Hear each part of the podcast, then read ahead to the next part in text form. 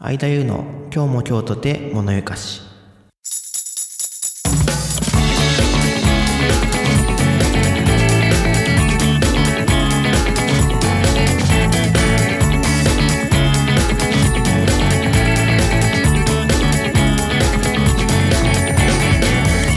皆さんこんにちは。今日も今日とて物ゆかしパーソナリティの相田優です。物ゆかしはなんとなく心惹かれる好奇心をかきたてられるという意味。この番組は僕相田優が好奇心の赴くままに調査したりおしゃべりしたりして聞いているあなたの好奇心をちょっとだけくすぐっていくそんな番組となっています。ということで今日もよろしくお願いいたします。ちょっとね今日ミスってしまって。っていうのもちょっといつもといやそんな変わらないかな。今回っていうかここ最近ですねポッドキャストの収録をあの仕事終わった後にですねレンタルスペースを借りて、えー最近やってるんですけれども収録の機材をですねあの職場に持ってくんですよ。で職場のロッカーがありましてそこに入れてあのいつも仕事をしてるんですけれども職場に機材を丸ごと忘れてきてしまいましてえなので結構今回ねまあ編集でどうにかするかなっていうのもちょっと思ってるんですけどももうお聞き苦しかったら申し訳ありません。でもこんな時にあってよかった iPad っていうところでですね僕いつも iPad Pro を11インチを持ち歩いているんですけれども今日はですねそれで収録をしています。まあだからというわけじゃないんですけれどもちょっと今日は iPad についてお話ししていきたいなと思ってましてまあ、ここ最近、まあ、僕もそうですけど iPad 持ち歩く人もしくはお家で iPad 使ってる人またかなり増えてきたんじゃないかなって結構思うんですよね。iPad mini 6とかねここ最近も発売されましたけれども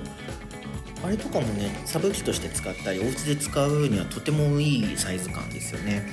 でスペックも申し分ないし、まあ、プロにしても iPad mini にしても、まあ、iPad Air にしても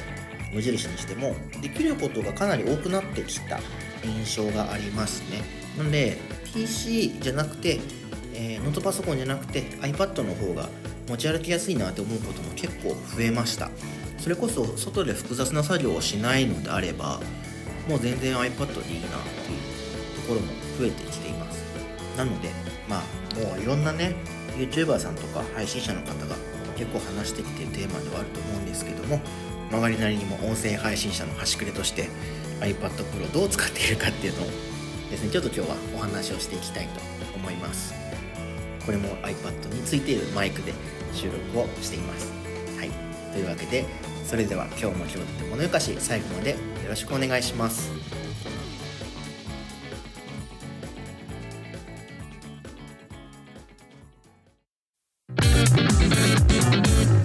はい。改めまして相田優でございます。本日お話ししたいのはこちら。音声配信者流の iPad の使い方でございます。はい。僕結構もうどのくらいだろうな。少なくとも大学の頃からは使っているので78年は iPad を使っています。で前は iPad mini を使っていまして iPad Pro が出てからは iPad Pro の9.7インチ。それから今 iPad Pro の11インチと。まあ小が小型のものを使うことが結構多いんですけれどもまあやっぱり先ほども言った通り便利ですよね。で iPad のいいところって、まあ、今回いくつか挙げていこうと思うんですけれども汎用性の高さっていうのはやっぱりあると思うんですよね。これ1台あればまあ割とオールマイティにこなしてくれる。まあそれがメリットでもありデメリットでもあるとは思うんですけども使い方とかその人のニーズによってはちょっと中途半端になりがちっていうところも含めてなんかね安心感のあるというか持ってて損はないかなって思う、えーガジェットの一つだと思います。で特に僕は本業以外にもいろいろとまあそれこそノート書いてたりこうやってポッドキャスト収録したり情報調べたりとかいろいろと使う機会が多いのでさっと取り出してすぐに使えるっていうのはまあ MacBook とかは最近そうなってきましたけどもやはり iPad はねその手軽さっていうところはかなりいいなというふうに思っています。じゃあそんな僕がどういうふうに使っているのかっていうのをまあ3つぐらいの話題に分けて今日はおしゃべりしていこうかなって思うんですけれども、まあ、iPad といえば気になるのは入れてるアプリだと思うんですよね。結構ね僕も YouTube とかで iPad の使い方をね調べたりすることもあるんですけれどもそれこそあのドレスコードの平岡さんとか結構 iPad をかなり発信されてるなって思うんですけれどもそんな感じでねいろんな方のアプリを見たりとかしてるんですよね。結構参考になることも多くて。じゃあ僕はここ最近はポッドキャストをメインに発信をしているんですけれどもどんなものを使っているかって言いますとですねまず今画面には今 Split View で画面を2分割して2つアプリを起動させています。で1つはですね、えー、純正のボイスメモアプリを今起動しています。でボイスメモで収録しています。これ意外とね使えるのでまあまあ頻度は高いですね。反対側には、えー、 Dropbox Paper に書いてある台本を出しております。でこれはまあいずれどこかでお話しできればなとは思いますけども基本的には僕 Dropbox の2テラのプランを契約していましてそうするとですね Dropbox Paper っていうゲストって言ったらいいのかな？なんか文章の編集のアプリが使えるんですよね。でそこに Q シートと呼ばれるまあ、台本のようなもの、まあ、進行表を載せてっていうか入力してそこで使ってます。でここに次何話すかっていうのを大体書いて使ってるんですけどもまあ、 Dropbox で直で保存できるので結構どこでも使い勝手がいいんですよね。それこそスマホでも見たりできますしこうやって iPad に台本として表示してっていうのもやりやすいのでこれはうんかなり僕は収録する時はマストで使っている機能になります。で Split View ってさっき言いましたけどもここ最近って言ってももう何年も前ですけどアップデートでこう画面を2分割して出せるようになったので、まあ、本当は厳密に言うともう何個かね表示もできるんですけれども、まあ、こういうボイスメモで波形を表示させながら、えー、 Dropbox Paper をで台本を見るなんてことも、まあ、割とできるようになりました。でその他で言いますとですねまあ普通にあの入ってるものは入ってたりするんですけどもポッドキャスター的な観点で言うとですねこれいつも読み方わかんないんですけどもフェリフェライト、フェリット、FERRITE っていうアプリ、それから北斎2っていうアプリ。この2つはですね、一応入れてみていました。いましたっていうか、います。で、これ何かって言いますと、えっ、ー、と、音声の編集のアプリですね。で、録音とかもできるんですけれども、これで録音して、そのまま波形のカット編集とか、えー、リバーブとかも入れたりできます。で、基本的には、うん、カットがメインなのかなって思います。有料版がそれぞれあるんですけれども、有料版にすれば、おそらくリバーブとか、ちょっとした、えーと、機能とかも使えると思うんですけども、何分英語のアプリだというのと、ちょっと面倒くさいなっていうところで、えー、基本的にはあんまり編集としては使っていません。まあね、iPad で録音して、で、そのまま iPad で編集するなんて動画では今できますけれども、音声だとちょっとなかなか込み入った編集までは難しいのかなっていうのが、えー、僕の印象です。うん。ノイズのね、処理とか、あとは何だろうな、この音源の上げ下げとか、やっぱりまだね、あのー、MacBook Air で Adobe の Audition っていうソフトで編集してますけども、まあその前には Audacity とかあと GarageBand とかね使ってる方もいると思いますけどやはりそういうパソコンで使えるアプリの方がまだ一日の長があるのかなっていうような感じですね。もしあのお聞きの方で iPad アプリで結構編集たくさんできるのありますよっていうのをご存知の方がいたらぜひ教えていただければと思います、はい、あとはですねえっ、とタスカムのアプリを見ています。普通にタスカムのオーディオインターフェースを使っているので、あ、普通にセッティングパネルってアプリでしたね。IXR っていう iOS でも使えるオーディオインターフェースを、えー、僕持っているので、基本的にはそれを挿してマイクとしてマイクをつけて使うことも可能です。で、前回は確か iPad に、えー、オーディオインターフェースをつなげて、ベータ57っていう手話のマイクを使って、えー、録音していました。まあ、なので結構 iPad Pro は Type-C で接続できるっていうところもあって基本的にはそういうオーディオインターフェース系も使えるとタスカムさん今 iOS で動かせるオーディオインターフェースがどのくらいあるのかちょっと調べてないので分かんないですけれどもまあ出損はないかなっていうような感じですねあとはクリエイティブ系2でいうと、まあ、Adobe は契約しているのでいくつかね、ライトルームとか Photoshop とかも、まあ入ってるっちゃ入ってます。でもあんま使ってないかな、この辺は。あとは、ルマフュージョンですね。えっ、ー、と、仕事で動画編集をする機会がありまして、まあ、iPad Pro その時持ってたのでルマフュージョンでちょっとした動画あの Twitter とかで流すような動画を、えー仕事でちょっと作ったことがあってその時にルマフュージョンをダウンロードしました結構 iPad で全然使いやすいアプリだったのでで情報とかもそれこそドレスコードの平岡さん先ほど言いましたけれども、たくさん上げてらっしゃいますし、うん、情報もねふんだんにあって割と使いやすいアプリなんじゃないかなと思います。初心者の方でも結構直感的に使えるものだと思うのでしかも買い切りっていうところが、えー、いいミソで一回買ってしまえばサブスクモデルみたいな感じで月額でお金払う必要もないのでそこは結構 LumaFusion の気に入ってるポイントかなと思います。であとはその他で言うと、えー、 NoteAlways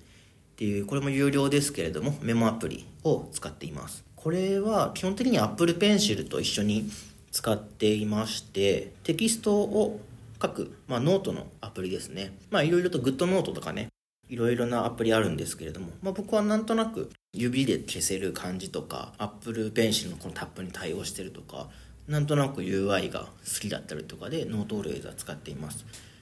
でポッドキャストのネタ出しの時とかもなんかないかなってこうグダグダ書きながら使ってたりとか、えー講演とかね以前セミナーイベントみたいな、えー仕事の都合で行った時とかにそれこれで iPad Pro 持ち歩いてメモとして使ってたりとかっていうような使い方もしたので結構ね使いやすいと思っていますね。なんか左手をねうまく使いながら使えるアプリだなって思っていてこうピンチインピンチアウトもそうですし消しゴムとかねこう設定でいろいろ変えてるんですけれども右で書いて左手でこう擦りながら消してとかあと次のページにもすぐスムーズにいけますしもしかしたら他のアプリもね同じかそれ以上に使えるのかもしれないですけど僕はそういうのもあって Note Always は好きです。あとあれですね。こう文章を囲うとそれで書いた文字が動かせるみたいな機能もあるので、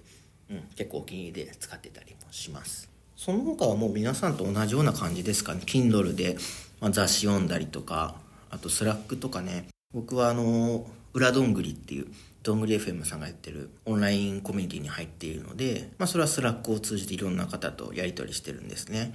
なんでこう Slack 入れていろいろと見たりとかっていうのもやったりします。あそうだ。あと忘れちゃいけないのがアンカーですね。最近録音には使ってないですけれども結構初期の頃とかはこのアンカーを使って録音してでアンカー上でカット編集をして出すなんていうのもやったりしてました。もうちょっとちゃんと編集したいなーって思ってからは基本的にはボイスメモとかさっき言った北斎2みたいなねアプリで録音して上げるところだけアンカー使うみたいな感じが多くなりましたけどもさっと撮ってパッと出すにはアンカー iPad に入れとくのはかなりおすすめかなと思います。まあ、ただ、もう少し編集機能が良くなってくると個人的には頼もしいなという思うんですけれども、まあ、パッと出すにはいいですね。で、結局、アンカー、ちょっと編集がなーって言って離れてからも、あの、配信するときは結局パソコン上からアンカーのページに行って、そこから配信をアンカーにアップロードして配信をしているので、まあ、結局最終のところでは使ってたりはするんですけどもそんな感じですね。結構アプリバーっと喋ってきましたけども。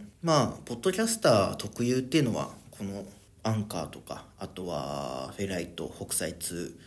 TASCAM のセッティングアプリとかその辺ですかね。 Dropbox Paper とかもしかしたら YouTube やってる方とかも使ってる方もいらっしゃるかもしれません。で僕以外にもポッドキャストやられてる方でもし、えーこういうアプリ知ってるよって方がいたらぜひ Twitter のリプライ等で教えてください。かなり興味があります。ということでまあいろいろねあのアプリの面話してきましたけども、まあ、僕が思う iPad Pro のいいところというかポッドキャスター的にこれいいなと思うところをここからは話してみたいなと思うんですけども、うん、収録にもね意外と使えるっていうところですね。まあ先ほども言いましたけども今日の収録はもうまるっきり iPad Pro を目の前に喋ってるだけです。机の上に iPad Pro を置いてそれに向かって話していると。なので普段はここに USB のマイクつけたりとかそれこそ、えーオーディオインターフェースつなげて手話のマイクつなげてっていうのもあったりするんですけれども iPad Pro においてはマイク自体も結構優秀なんですよね。特に M1 の iPad Pro だともっと多分ハードウェア的にアップデートされてると思うんですけれどもで実際撮る時も、まあ、結構多分この部屋の反響とかは正直多分拾ってるとは思うんですけれどもまあ静かな環境で撮る分には本当にうん問題ないかな。ちょっと原因あの音量がとか音圧が少し足りないかなって気もしますけれども割と問題ないレベルかなと思います。またさっきも言ったタスカムの iXR とかは iOS で稼働するのでもうダイナミックマイクも使えてしまうと。なのでもう普通に iPad で代用できるレベルですよね。先ほども言った通り編集に関してはちょっとまだまだ改善の余地があるかなっていうところで動画の編集とかあとは Photoshop ライトルームみたいな写真の編集。それからイラストなんていうのはもう全然 iPad Pro でガツガツやっていけちゃうレベルだと思います。イラストレーターさんとかもね結構 iPad を使って作品作ったりもしてる方もいらっしゃると思うので写真に関しても Lightroom でね直感的に編集していい感じの写真を上げてるなんて方もいらっしゃいますし LumaFusion で動画の編集バッチリやって YouTube に上げてる方もいらっしゃいますしその辺はかなりいいなとは思うんですけれどもこと音声編集に関しては、まあ、 GarageBand が、うーん、いい感じにできればっていうところなんですけれども、 GarageBand についても PC で使うものよりかは確か機能が制限されてたはずなので、こと音源の編集に関しては、もっとなんかいいアプリが出てこないかなっていうのは、僕は結構待ち望んでいるところです。先ほども言った通り、カットする編集ぐらいはもう全然できますし、特にカット編集だと Apple Pencil を使った編集なんかはかなり直感的でいいなっていうのは思うんですけれどもうんもっとノイズを消すとかバックミュージックとのこの音量バランスを整えるだとかかゆいところに手が届く編集っていうのはまだまだかな。まあ、僕がいつも使っているのは Adobe のオーディションで、で、オーディションは、他の Adobe の製品はちらほら iPad でも使えたりするんですけども、オーディションに関してはちょっとまだ使えないので、まあ、プレミアプロとかもですね、動画編集もそうですけども、まあ、そういうところが使えるようになるとね M1 チップの iPad Pro も出てきたことですしもっとより面白くなるんじゃないかなと思います。せっかくねあのいいマイクも搭載していると思うので iPad で録音をしてそのままその iPad の中で編集できるなんてのができたりしたらですねもうこれだけでもう一番組できちゃいますよね。インタビューに関してももう2人の前に2人とか3人いる場合はその真ん中に iPad ポーンって置いてもうそれで喋ってればいいだけですから、うん、そういうのがねできるとまた一段と音声編集の世界も変わってくるのかななんて思ったりもしました。まあね今あの編集に関してはまだまだだなっていう話はしてきましたけれども最初にも言いましたが汎用性の高いところはやっぱり iPad のいいところだなと思うんですよ。まだまだとはいえカット編集ぐらいはできるし動画編集もできちゃう写真編集もできちゃう。キーボード Bluetooth のキーボードをつなげばテキストだって書けちゃう。で純正であのあのカバー付きのねマジックキーボードとか出したりとかしてますので、まあ、そのねキーボードも割とクオリティが高かったりするし。で Bluetooth でつなげるキーボードがあれば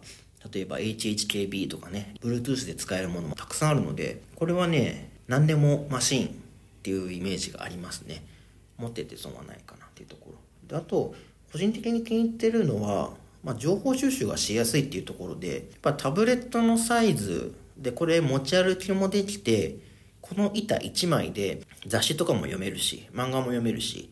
あと web ページでの検索もしやすいしやっぱ一覧性が高いっていうのがいいですよね。スマホでも見れるんですけどもまあなんかちっちゃいじゃないですか。動画とかね少し大きめなサイズで見たいし雑誌とかねあのまあ、小説とかにもついてもそうですけどまあ老眼がまだ来てないにしろ大きい文字で読んだ方がストレスがないことは確かで。っていうとやっぱりね僕は11インチのこのサイズ感が多分一番好きかなって思うんですけども、まあ、12.9インチにしろと iPad mini のあれは7.9だっけ8インチだっけそれぐらいにせよやっぱねスマホよりでかくてっていうのはいいですよね。それでいてそんなに重くないし結構軽いし。で僕は結構うん、これを持ち歩くことで、まあ、何でも使えてで情報収集もしやすいってところはやっぱりお気に入りのポイントの一つでもあるので、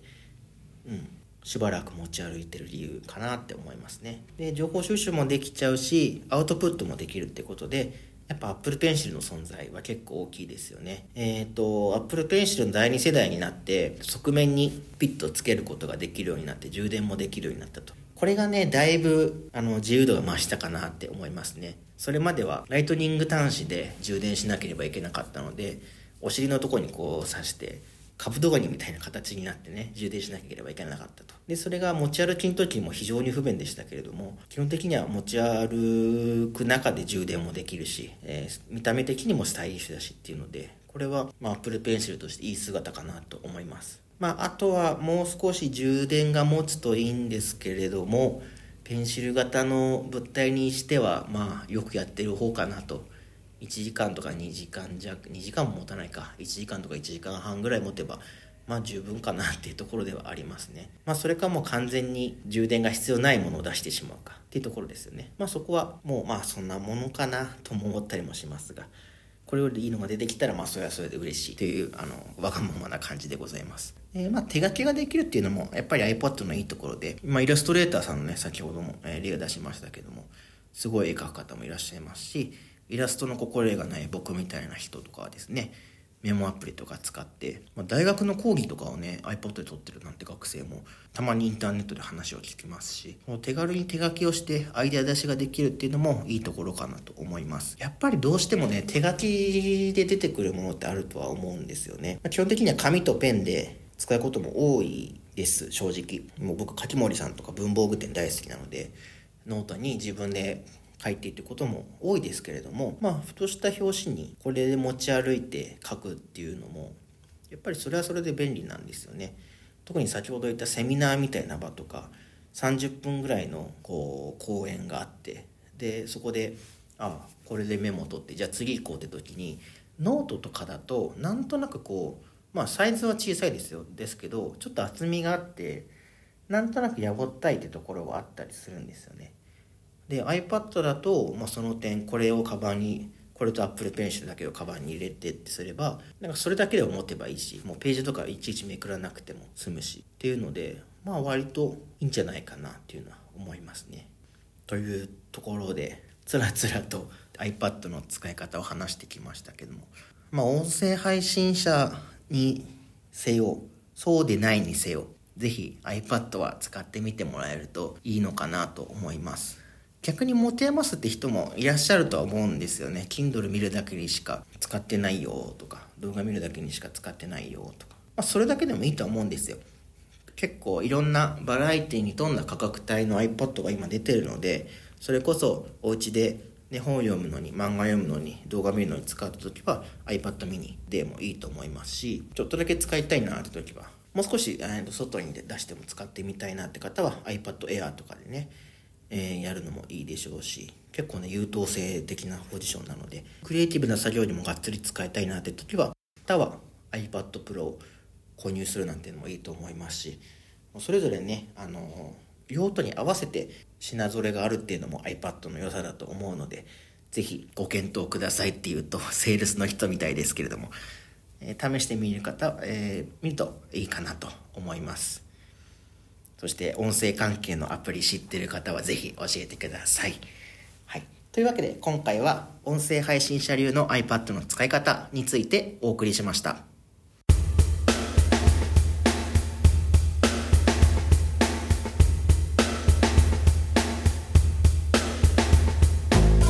お送りしてきました間優の今日も今日とてものよかしそろそろお別れのお時間です感想、フィードバックは Twitter でハッシュタグ、シャープ今ゆかをつけてぜひつぶやいてください。今ゆかの綴りは imayuka です。そして僕の電源的ラジオというブログや note、YouTube チャンネルでも、ポッドキャストの情報、気になるコンテンツ情報などを発信しているので、よければそちらもチェックしてみてください。はい。それではまた次回お会いしましょう。お相手は相田優でした。さようなら。